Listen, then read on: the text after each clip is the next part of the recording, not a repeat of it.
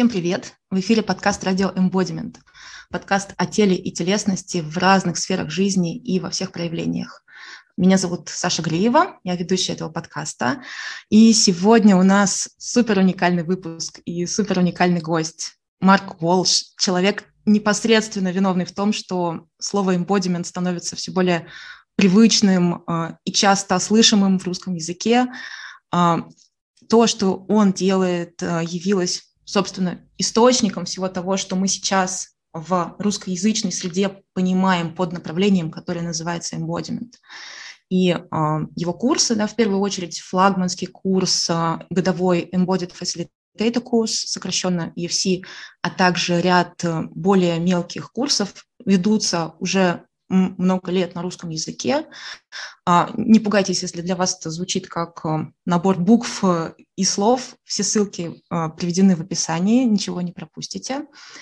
А, Марк также записывает а, подкаст под названием The Embodiment Podcast, который, по сути, явился таким родительским подкастом для того, что сейчас есть у нас на русском языке и вдохновителем того, что мы делаем прямо сейчас на нашем подкасте. А также прошлой осенью а, Марк провел на сегодняшний день самую большую в мире онлайн-конференцию, посвященную телу и телесным практикам во всевозможных сферах жизни, в бизнесе лидерстве, в mindfulness и медитации, в боевых искусствах, танцах, в социальном активизме, коучинге, терапии и так далее, во всем что только возможно, а, где были, например, такие темы, как телесность в архитектуре, которую как раз вела наша русскоязычная коллега а, Катя Самотей. И эта конференция собрала ни много ни мало тысячу спикеров а, и около полумиллиона зрителей, побив тем самым рекорд Гиннесса. И, в общем, хватит прелюдий. Марк, я очень рада, что ты сейчас здесь с нами, что ты пришел поговорить для русскоязычной аудитории. И сразу хочу представить Юлию. А, Юля переводит все живые ивенты, которые Марк проводит для а, русскоязычной аудитории. Привет, Юля. Спасибо, что ты тоже с нами. Hi, Mark. Say hi. Hey, Sasha. Привет. Nice to see you again. Nice to see Julie again. Also, nice to hear Russian again. I understood about half of that, but um, nice to hear Russian again. Привет, Саша. Спасибо, что позвала. Мне приятно видеть тебя, приятно видеть Юлю и вообще приятно слышать русскую речь. Я примерно половину из того, что сказала, понял. Мы говорим по-русски сейчас, да? Нет? Мы да. Probably better we speak English. Первый мой вопрос будет наверняка одним из тех, которые ты ненавидишь и на которые чаще всего отвечаешь. А, в двух словах, что такое embodiment? Да, как если бы твоей задачей было объяснить это маленькому ребенку или человеку из глубокой деревни, где нет интернета. Да, чем ты занимаешься? The first question I'd like to ask you is probably your most hated and most asked question. In a few words, what is embodiment? So, if you were to explain this to a little child or to someone who lives in a faraway village with no internet. Yeah, well, first of all, that's very good. It would depend who I'm speaking with, how I would explain it, because um, it's actually really a collection of things. There's about probably about five potential perspectives that would be a way into it. Э, на самом деле мой ответ зависит от того, действительно, с кем я буду общаться, потому что на embodiment можно смотреть по-разному, и можно выделить как минимум пять взглядов на embodiment. So, for example, if they'd heard of mindfulness and yoga and martial arts, I would say, well, it's the name we give all those things that involve movement and awareness. Если человек знаком с такими понятиями, как йога, mindfulness, боевые искусства, я бы сказала, ну, это все, что связано с движением и с осознанностью. And most people now have heard of mindfulness, for example, so they're aware of awareness based practices. And we always say, well, it's awareness plus choice. So, yes, you could be aware of your breathing, but you could also say use your breathing to make yourself more relaxed. And most people are aware of like using breathing to be relaxed. That's quite common sense. И многие люди сейчас знакомы с таким понятием, как практики осознанности. И мы, как правило, говорим, что embodiment – это осознанность плюс выбор. То есть можно наблюдать за своим дыханием, а можно наблюдать за дыханием и делать выбор, менять свое дыхание или не менять для того, чтобы больше расслабиться. И людям это понятно. I mean, if there were a St. Petersburg intellectual, we might talk about, you know, the subjective study of the body and phenomenology or something, you know, Heidegger, or something like this. But um, that's not, you know, the average answer, but might be very good if they're more philosophically orientated, like quite a few Russians are actually. А если мы разговариваем с каким-нибудь питерским интеллектуалом, можно говорить о субъектности, о Хайдегере, каких-то феноменологии. И, может быть, этот подход э, не для всех, но мне кажется, что в России он пользуется спросом. I have worked a lot with kids. If it was a kid, I might say something just like, well, how are you right now? How are you? Because people ask people that all the time. Если бы я разговаривал с ребенком, я бы просто спросил, как ты сейчас? Это вопрос, который мы задаем друг другу постоянно. And they might say, I'm excited. И они могут сказать, ну, я в радостном волнении. Hey, right. How are, what are you like when you're excited? Ну хорошо, а радостное волнение это как? Ты какой, когда ты так? So, oh, I find it hard to sit still in school and I can't listen to my teacher. И он говорит, ну, мне сложно усидеть на месте, сложно сосредоточиться на том, что говорит учитель в школе. And then I'd say, okay, do you want something that when you're excited can mean that you won't get in trouble with your teacher? И тогда я ему скажу, ну а хочешь, я тебе расскажу, что можно сделать, чтобы, находясь в таком состоянии, тебя не наказал учитель. And then I'd teach them, say, a centering technique, but I wouldn't even necessarily use that word. I just, you know, I'm going in through something they understand. И тогда я мог бы предложить технику центрирования. При этом мне даже не обязательно называть это центрированием, но это будет что-то полезное для этого человека. A last example. И есть еще один пример. Say I'm working with a very skeptical Moscow business person. Например, я разговариваю с очень скептически настроенным бизнесменом из Москвы. I might say, tell me a leader who you admire. Я могу спросить, назови мне лидера, которого ты уважаешь. And then they would talk about a leader and the qualities of that leader. Они бы мне рассказали об этом лидере, о тех качествах, которые есть у этого лидера. And very quickly we see that what matters to people is not just technical skills, but the person who someone is.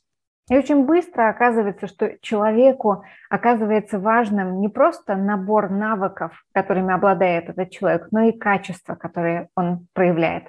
like kindness or courage and, and then we can start talking about how those qualities are not really something you learn from a book Это могут быть такие качества, как доброта или смелость. И дальше мы уже говорим о том, что это не то, чему можно научиться из книг. And, and actually people intuitively understand, like when I make jokes, like, you, you know, Wikipedia hasn't solved the world's problems, or, you know, sometimes I make a joke, like I'm a really good lover because I read a book on kissing. people are really like intuitively understanding that there's this is nonsense because there's this thing there's learning about and there's embodied learning and they intuitively understand the difference Люди интуитивно понимают, что невозможно научиться всему из книг. Я часто шучу, что Википедия не решила проблем человечества, или я шучу, что я стал отличным любовником, потому что прочитал об этом много книг. На интуитивном уровне люди понимают, что есть знание о чем-то, а есть такое втелесненное знание. So, shortest answer, it's about how you are. Поэтому самый короткий ответ на этот вопрос – embodiment – это то, как ты. And then how you want to be. И как ты хочешь быть. Okay, so it's kind of a, I give quite a long answer there, but I know this is kind of an important question, so I hope this gives a foundation for the rest of our conversation. Ответ получился довольно длинным, но мне кажется, это очень важно, это очень важный фундамент для нашего разговора. Я надеюсь, что он будет полезным. And in, and in Russian, it's embodiment. Да, не, не забывайте, что по-русски нужно говорить embodiment. Именно так. Some language problems with translation in different languages. It's quite interesting, actually.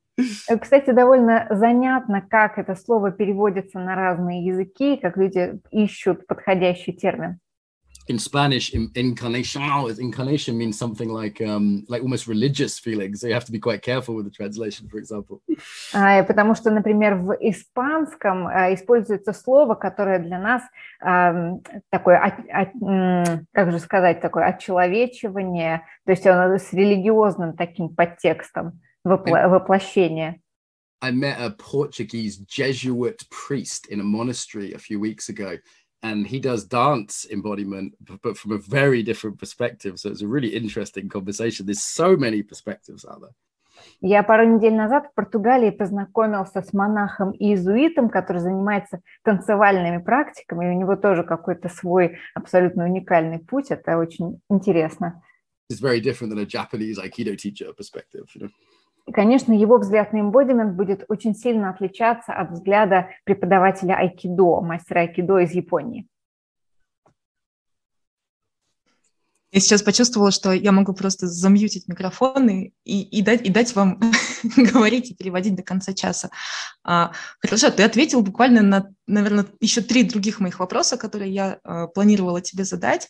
А, давай тогда перескочим сразу к раз мы заговорили о Португалии, о Японии, о разных э, частях света, а, а что, а, а что с, с русскоязычной средой? Я избегаю слова «русские», да, чтобы э, обозначить всю такую постсоветское пространство, да, всех людей, которые говорят на русском и имеют какой-то один культурный э, бэкграунд общий. А что с нами, да, что ты видишь, э, и да, что, что с нами, что тебе видно, чего не видно нам? So I feel that I could just mute myself and just let you talk and translate for the remainder of the hour. You've answered about three more questions that I've had. So, but since you mentioned Portugal and Japan and all these places, uh, let's jump to this question. Um, when you look at the Russian speaking people that you work with, uh, and I'm, I'm very cautious in using the word Russian because uh, I would like to encompass, you know, the whole post Soviet space, people who share a language, share a certain culture. So, what do you see in uh, the Russian speaking people that you work with that perhaps we might not be so aware of? I love this question and I hate this question. Я и люблю, и ненавижу этот вопрос одновременно. So I am fascinated and love Russian and Slavic culture. Я просто в восторге от русскоязычной культуры, от славянской культуры. So, you know, I've been to Russia 25 times. My right wife is Ukrainian. I've spent a lot of time in Poland. Я в России был 25 раз, у меня жена украинка, я долгое время находился в Польше. I actually understand pretty much everything that's been said so far in Russian, by the way.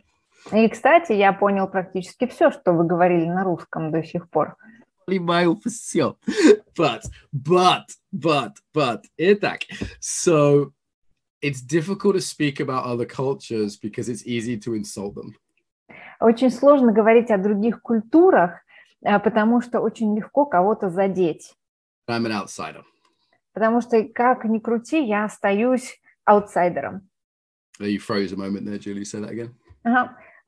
Но как ни крути, я остаюсь аутсайдером. And sometimes I, outsiders have a fresh. Ooh, sorry. D am I freezing up?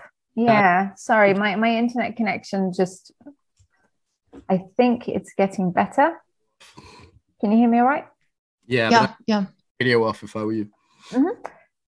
So could you could you say it again? Yeah, now it's fine. So um, so what I said was sometimes an outsider's perspective is useful. Иногда взгляд извне оказывается очень полезным. Also, the thing I will answer this question, but first to explain something more about embodiment. Я отвечу на этот вопрос, но хочу сначала сделать такое небольшое предисловие о самом эмбодименте. So when we look at an, someone's embodiment, we're looking at their history. Когда мы смотрим на embodiment человека, мы видим его историю. Their adaptation to their history more specifically. И более конкретно мы видим то, как он адаптируется к своей истории. But also you're looking at their cultural history. Также мы видим историю его культуры. And, and this isn't simple, right? So Russian, do you mean pre-communist or post-communist? Do you mean male? Do you mean female? St. Petersburg is not Moscow, right? So which, we're making very crude generalizations. И даже когда мы говорим о русскоязычной культуре, мы говорим о русскоязычной культуре до или во время или после Советского Союза. Мы говорим о мужчинах или о женщинах. Мы говорим о питерцах или о москвичах. Это все очень разные вещи. Очень легко, конечно, всех под одну гребенку загнать, но это будет несправедливо. You know, and I can recognize Russians on the beach. Но должен сказать, что я узнаю русских людей на пляже. Now, it's not really the face because, you know, I don't look so I can pass for Russian. If I wear Adidas and don't smile, you know, people think I'm Russian when I'm in Moscow. И я говорю не столько о внешности, потому что с моей внешностью, если я там э, надену Adidas вот, и пойду по улице, меня могут запросто принять за русского. Duh. Okay, so I have my scary pretend Russian face. When someone's aggressive to me in England, sometimes I pretend to be a Russian and it scares them away. А На самом деле в Англии иногда, если я чувствую какую-то угрозу, я могу прикинуться русским, и все сразу пугаются. So we have to be a little bit careful with stereotypes here as well. Right? I'm joking, but I'm joking around the stereotypes. Поэтому очень э, нужно осторожно обращаться со стереотипами. Я сейчас, конечно, шучу, но я шучу о стереотипе. So all this is the preparation, right? Uh, let me answer the question. Это все была подготовка к ответу на вопрос. Сейчас будет ответ. So, oh, one last layer the situation someone's in. So, there's them, their culture, the situation. So, for example, what time of day is it? The physical environment they're in. You know, like I haven't had breakfast this morning. All this is part of the embodiment. И э, важно еще упомянуть еще один слой бодимета, то есть мы видим, э, какой человек э, за счет его истории, адаптации к ней, его культуру и ситуа за счет ситуации, то есть э, какое сейчас время суток, какое время года. Я, например, сегодня не позавтракал, это тоже влияет на эмбодимент человека. Okay, so when we look at Russians, you, you will see cultural trauma in the body. И когда я разговариваю с русским человеком, я понимаю, что там есть определенная культурная травма. And this applies to most of Eastern Europe um, in a similar way. So you could add here Ukrainian, Polish, to some extent, even Hungarian, which is a totally different ethnic group. But some of this is common to all of ex communist countries. Ну и на самом деле это справедливо в отношении практически всех э, жителей Восточной Европы. Это Украина, это Польша, это даже венгры, хотя это другая этническая группа. and it will often exist as a stiffness or chronic tension. We call this armoring in embodiment, uh, which also creates a numbing. So, for example, the eyes, the jaw, the you know the classic Russian doesn't smile so much. The chest, you'll see that in all the Polish guys walking around England. They have these like tight chests. Um, sometimes you, you see it in other ways, but there's a few areas that if I see someone who's tight in these areas, I'm making a guess there's a Slavic cultural trauma. Эта культурная травма выражена в определенной такой жесткости, в постоянном напряжении, то есть как будто человек надевает броню. Это выражено в напряжении в челюсти, в грудной клетке. Очень часто я вижу поляков в Англии с очень такой напряженной грудной клеткой. Когда я вижу вот эти вот такие симптомы, я могу предположить, что, возможно, имеет место какая-то культурная травма. and that that's different than say Israeli trauma pattern, which is hyperarousal, it's speed as opposed to numbing. И это отличается от культурной травмы, которая есть, например, у израильтян. Там это такая гипер, гипервозбужденность. Or Mexican pattern, I was spending time there this winter, which is about being really nice and super over-friendly. А мексиканский паттерн, я провел в Мексике достаточно много времени, прошлой зимой, они начинают быть очень дружелюбными, предлагать помощь. Or Irish pattern, we like make a lot of jokes and just talk a lot. That's how we're trying to create safety. Ирландский паттерн – это много шутить, быть такими компанейскими ребятами. Именно таким образом мы создаем для себя безопасное пространство. As a teacher working in Russia, you'll see it in many ways. For example, relationship to authority and trust or lack of trust. They're two things you really see in Russia. И работая в России как преподаватель, я очень отчетливо вижу отношение людей к авторитетам и а, доверие, да, или отсутствие доверия. And then there's all the gender stuff, which is another conversation which is involved, right? И, конечно, есть целый гендерный такой пласт, а, об этом можно говорить отдельно и очень долго. Around scarcity, you know, Russia's a country that's had famines compared to, say, Norway. right? Much more in the recent recent history. Еще один момент, который влияет на эмбодимент русскоязычных людей, это какая-то тема с нехваткой, потому что Россия переживала, переживала голод в большей степени, чем, например, такие страны, как Норвегия. And this can express as a kind of feeling of scarcity, So even with students, they're like, "Oh, give me one more technique." Is there's there's not enough techniques? They come up to me at the end of class and they're like, "Tell me one more thing." Like there's somehow there's not enough. И это порождает чувство нехватки. Даже в сегодняшних студентах, когда я приезжаю, они как будто говорят, дайте мне еще одну технику, ну, пожалуйста, ну, еще одну. Maybe как будто их не хватает. So does any of this resonate for you, Sasha? Like what is res- resonating for you here? Maybe I'm wrong. Саша, есть ли что-нибудь, что откликается, что знакомо? Может быть, я совсем не прав? Да, абсолютно откликается. И расскажи мне обо всех книгах, которые у тебя стоят за твоей спиной, потому что вдруг я не читала из них какую-то одну, и у меня сразу начинает э, тревога возникать. Uh, yes, this resonates very much. And uh, I'd like you to tell me about all the books in the background because what if I haven't read one of them and that's making me anxious? Oh my god she's in danger because she hasn't there's a really good i'm going to torture sasha now okay? There's a really good one over there that you're never going to get and you, you're not allowed to get actually and it's really got really good information in it so she, there's try me Я буду мучить Сашу, потому что у меня там есть на полке одна такая классная книга, которую, к сожалению, она, она вот очень полезная, но никак ее не получится достать и прочитать не получится, невозможно. And did you, you notice your response was like a bit aggressive, like try me. This is like quite a Russian response, right? There's like fuck you kind of response, right? So like this is not the response of someone from another culture who may be in like passivity and collapse. И заметьте свою реакцию. Ты мне ответила достаточно с таким вызовом, достаточно агрессивно. Это очень отличается от других культур, в которых, например, паттерн будет такой более пассивный, принимающий, смиренный. I mean, we've just talked about trauma. There's other areas we can talk about that aren't traumatized they're just differences so russians have a lot of differences you know we i always joke you look like us but you're not like us like mm-hmm. russians are more foreign than people realize. They're more different. Like when you see a chinese person you go oh he's different right? But with a russian you go oh she looks kind of like me and you don't realize there's a lot of cultural differences. Можно говорить и просто о различиях, не обязательно говорить только о травме. Я часто говорю, что русскоязычные люди похожи на, на нас, да, но они не такие же, как мы. То есть если мы смотрим на человека, например, из Китая, мы, мы сразу видим, что, ну, наверное, у него какой-то другой культурный бэкграунд. Когда я смотрю на русского человека, на россиянина, он вроде похож на англичанина, Путина, но различий между нашими культур, культурами намного больше, чем кажется на первый взгляд. And given what's in the news lately, I think I should advise the British government on this, you know, because sometimes I see people really not understanding Russians. Like uh, there's this some sort of thing at the moment going on in the British military. I'm like, don't poke the bear.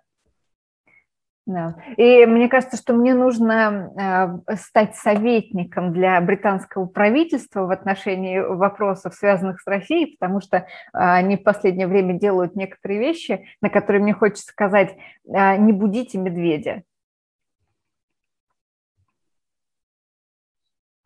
Можно ли сказать, что в связи с тем, о чем мы только что говорили, что embodiment – это такое путешествие да, внутрь себя, в свое тело и встреча с тем, что находится под этой броней. И поэтому ли э, соприкасаться с телом, да, путешествовать внутрь так страшно? In light of what you've just said, could we say that embodiment is the journey into the body, you know, and getting in touch with what's beneath all of that armor, and that's why it's it can be scary. Yeah, nicely put. Um, you, sometimes I say coming home to the body. Да, это приятная такая хорошая формулировка. Я иногда говорю о возвращении домой к своему телу. And actually, a, a Russian thing is not to acknowledge fear. И еще один, кстати, русский паттерн – это не признавать страх. There is a vulnerability in saying, I'm going to let my armor down. I'm going to, you know, because that's been keeping me safe, you know? Да, и в том, чтобы опустить броню, есть, есть определенная уязвимость. Like if you look at the subway in Moscow, people have their defenses up, you know, and they, they like their defenses. И если посмотреть на людей, например, в московском метро, видно, как они надевают эту броню, и им в ней очень безопасно и очень комфортно. It's funny, sometimes you see Russians or Ukrainians when they go to Thailand or Bali, and it's almost like a confrontation with their pattern. И очень любопытно наблюдать, когда россияне или украинцы едут куда-нибудь в Таиланд или на Бали, и происходит такое столкновение паттернов.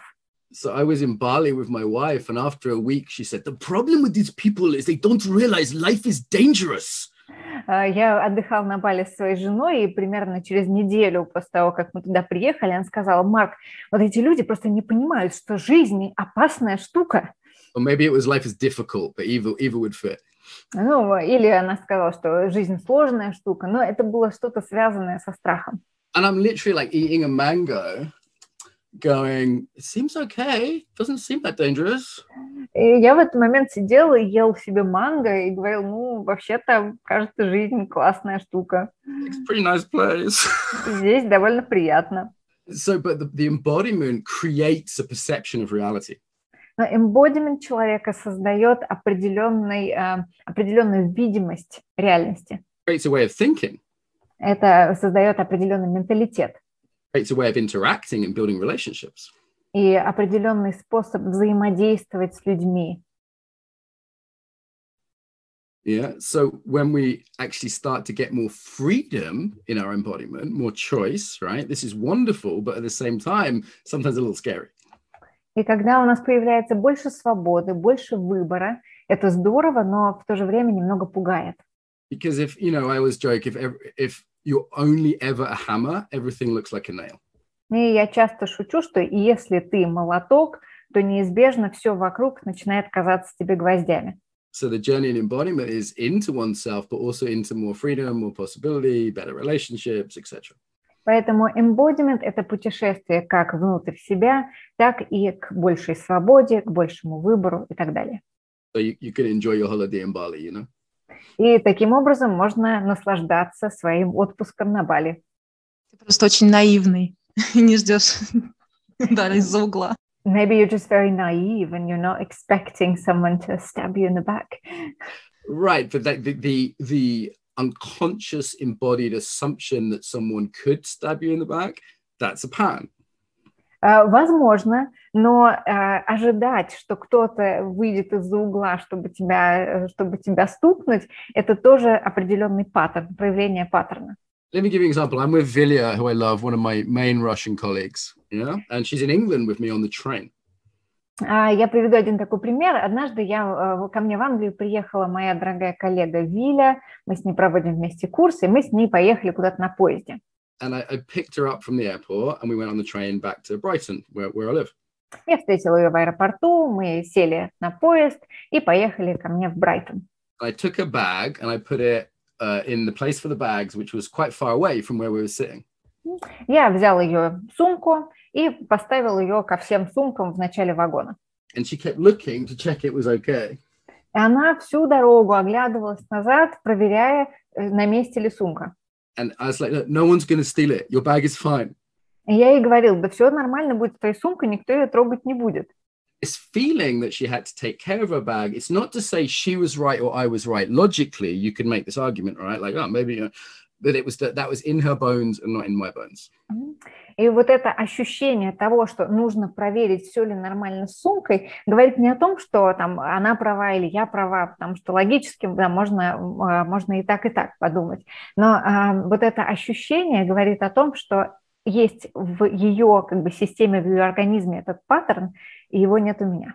Our cultural embodiments are invisible until we travel, actually. So it's one of the great benefits of traveling. Культурный эмбодимент не виден нам до тех пор, пока мы не попадаем в другую культурную среду. Именно поэтому путешествовать это так полезно. Like your, your personal embodiment is the same. It's that which you don't question. So you can't just feel your way into it with mindfulness. It's that which is, of course, it's the water the fish swims in.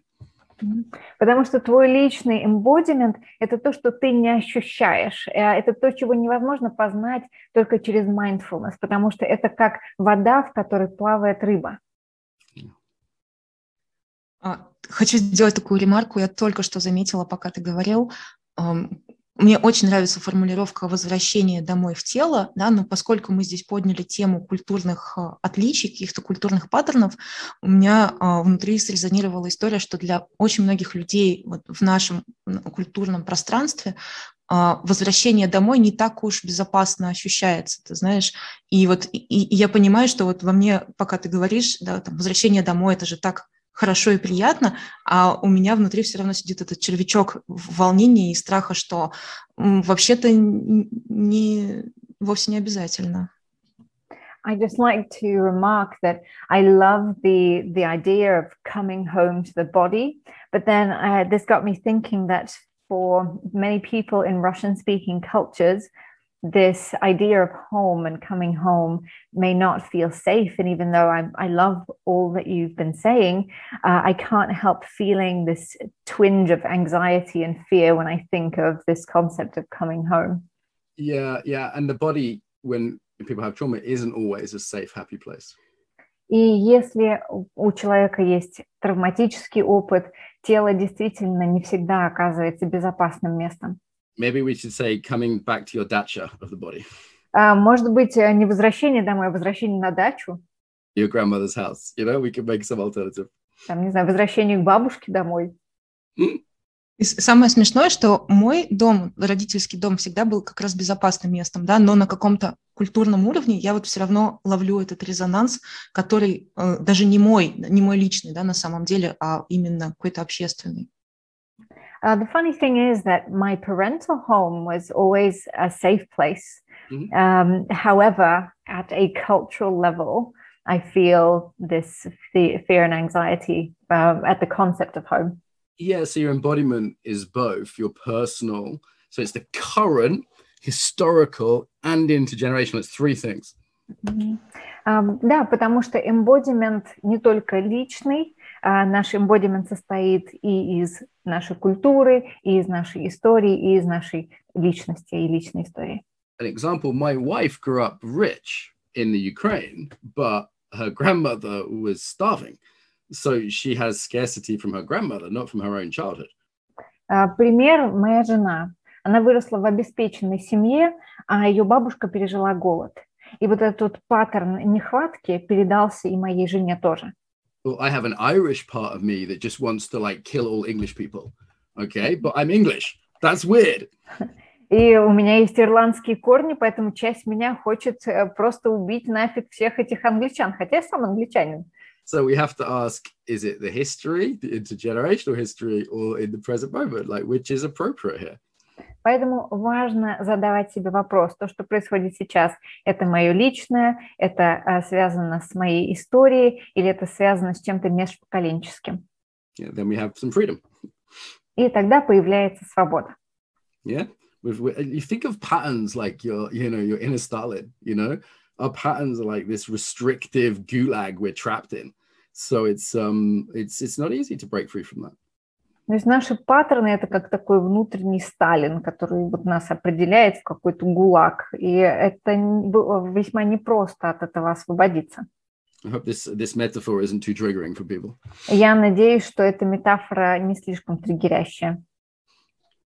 Ну, если на все смотреть э, как на триггер, то действительно же все будет триггером. Так что ну, я надеюсь, что мы все-таки, говоря о высокой чувствительности, да, потому что embodiment – это про высокую чувствительность, а, не будем да, терять связи с реальностью, с тем, что кто угодно может сказать что угодно, да, и хорошо, если нас это не разрушит.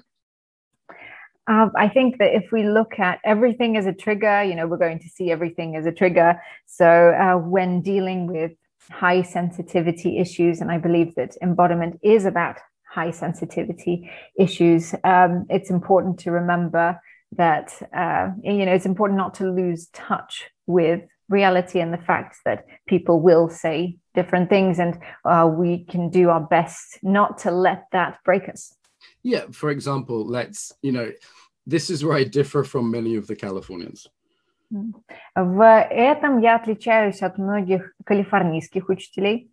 If I have a trigger, that's my responsibility. Потому что я считаю, что если меня что-то триггерит, это моя зона ответственности. So, for example, um, I grew up with a lot of war movies where Germans were the bad guys.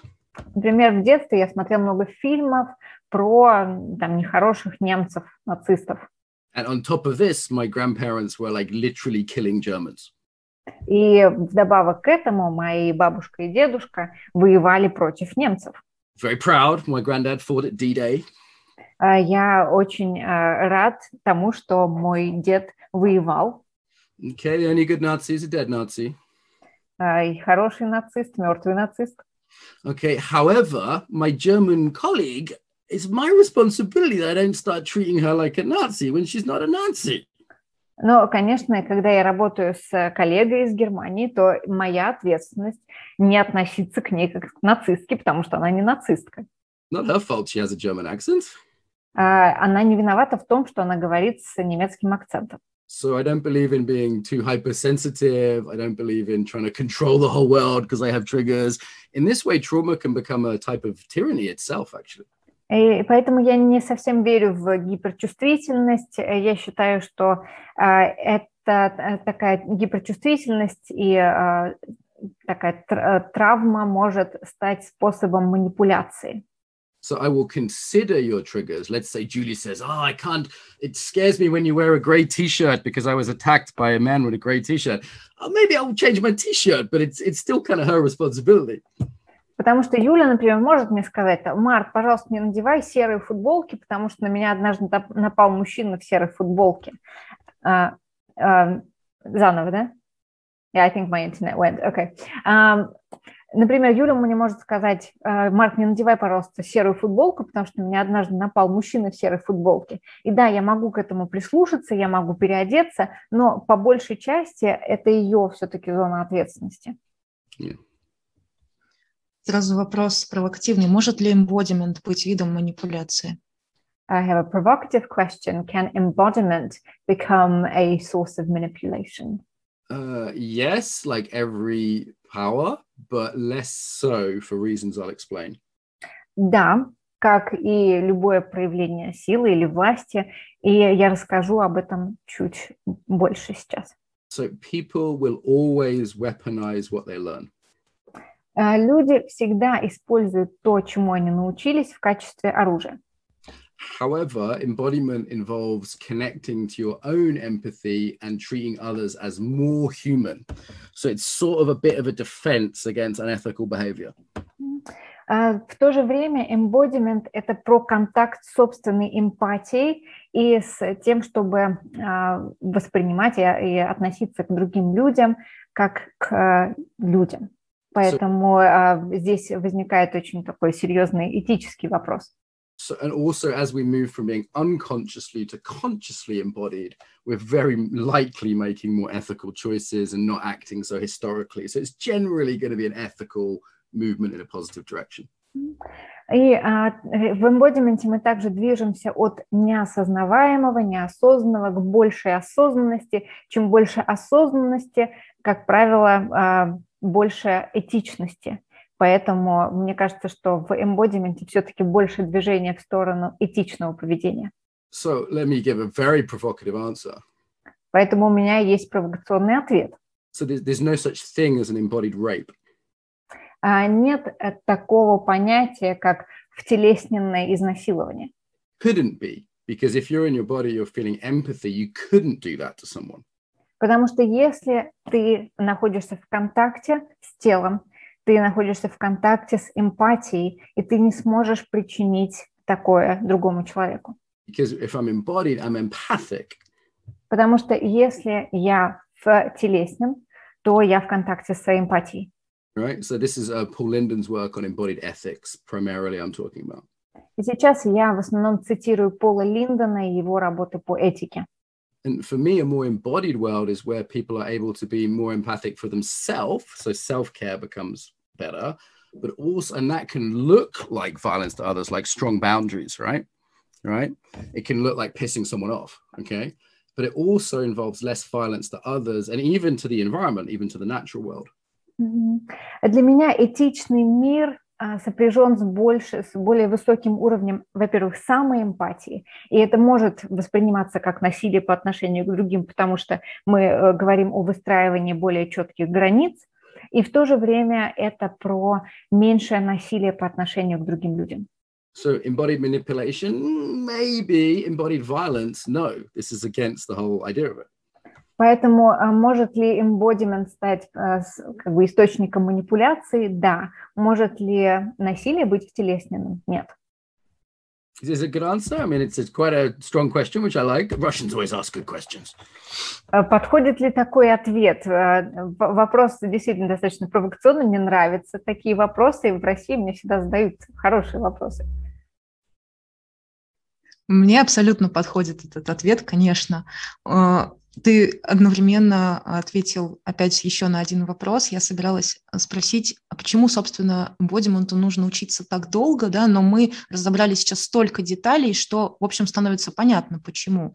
И я хочу а, перейти э, к разговору об о формировании, складывании эмбодимента в э, направление, да, в отдельную профессию, да, то, о чем, как мне кажется, ты в последнее время тоже говоришь.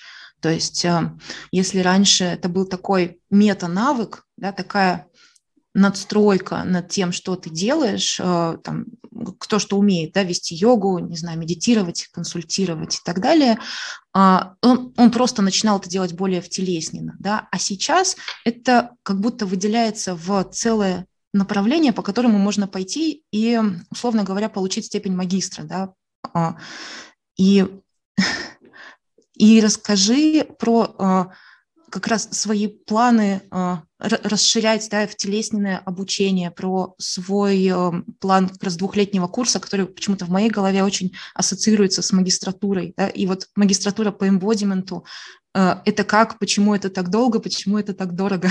Провокативные русские вопросы. So your definition works for me. And you've also answered one more question that I had, which is why uh, does it take so long to learn embodiment and why is it so expensive? But from what you've said, all the details you've mentioned, it's uh, becoming a lot more clear. So I'd like you, yeah. So state change can happen with embodiment very quickly. It's trait change that takes time. Смена состояния через embodiment происходит очень быстро. Для того, чтобы поменять какую-то черту характера, для этого требуется намного больше времени. The other thing I said, it doesn't have to be expensive and that people can change through their own practice, their own hard work. Um, sometimes a little bit of expert guidance in that, though, is, is that that's the part where you need a skilled professional. И, а, конечно, это не обязательно должно стоить больших денег. Можно учиться эмбодимент, прокачивать свой эмбодимент через, а, через труд, через какую-то личную практику. Но мне кажется, что всегда полезно иметь какого-то учителя, иметь какого а, экспертный взгляд на embodiment практики. Это всегда полезно. Uh, so the, the next question that Sasha wanted to address to you is, uh, can you tell us about embodiment as a professional field? Because it seems that embodiment evolved from being a meta skill for, you say, yogis and meditation teachers and coaches to make their work more embodied. And now it's uh, almost like a professional field on its own where you can get a kind of MA. And I'd like you to tell us more about your plans to expand this work this two year course that you're doing, I keep thinking of it as an MA in embodiment. Yeah, it's a nice way to think of it. Okay, so these skills are human skills. Human beings have always had these skills. Some human beings have always been, you know, inspirational leaders or great listeners. Навыки эмбодимента – это человеческие навыки. Если мы посмотрим на лидеров, которые вдохновляют, которые харизматичны, Uh, but the West didn't have many ways to develop these skills. It didn't have a yoga in the broadest sense. Но на Западе не было каких-то практик, каких-то техник, которые позволяли бы развивать эти качества. У них не было йоги в таком широком смысле этого слова. Yeah, and it wasn't very well articulated what those skills really were, so it's quite hard to develop them. И было не совсем понятно, что из себя представляют эти качества, поэтому было трудно их взращивать. This has been really my life's work is clarifying the skills, first of all. Поэтому работа всей моей жизни прояснять эти качества. And also um, making the building of these skills more effective and more efficient because not everyone's got 20 years to do Aikido or 20 years to do yoga. И помогать людям взращивать эти качества более эффективно и за меньшее количество времени, потому что не у каждого есть 20 лет для того, чтобы пройти этот путь в йоге или в айкидо. No, I got a lot from Aikido, but then I realized Aikido didn't have everything. Я получил очень многое от своего пути в айкидо, но в какой-то момент я понял, что даже в айкидо нет всего того, что мне нужно.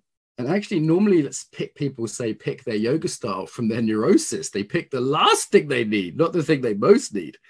И И более того, когда, например, люди выбирают себе стиль йоги, мне кажется, что они выбирают э, стиль йоги, исходя из своих неврозов. Они выбирают какой-то стиль йоги, который меньше всего им сейчас нужен. So as I did more and more different embodied arts, I, my question became, how do they fit together? И когда я стал пробовать разные телесные практики, я начал задаваться вопросом, что же их объединяет. We get the best from different things. Мы получаем лучшее от разных направлений. And the best for who, when. И важно здесь сделать оговорку лучшее для кого и в какой ситуации. Or else it's just a big mess. You go to Thailand and there's 500 workshops offered and you go, what the hell do I do? Иначе можно очень заблудиться, запутаться. Ты приезжаешь в Таиланд, и тебе предлагают 500 разных воркшопов. Куда же пойти? In Moscow, you can do 20 different yoga classes every night of the week.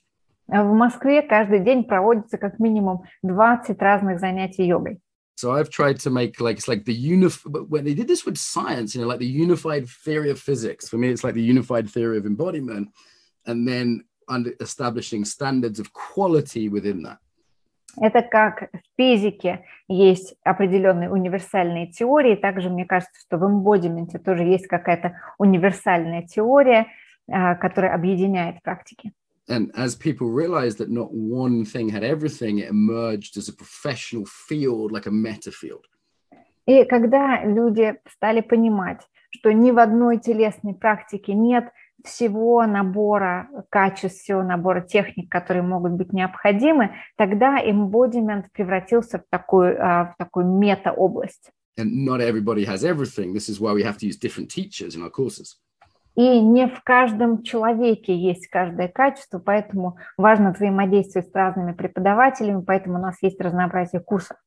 Improv comedy, body therapy, trauma, these things are Western. And then we have yoga, conscious dance, you know, martial arts. This is huge area.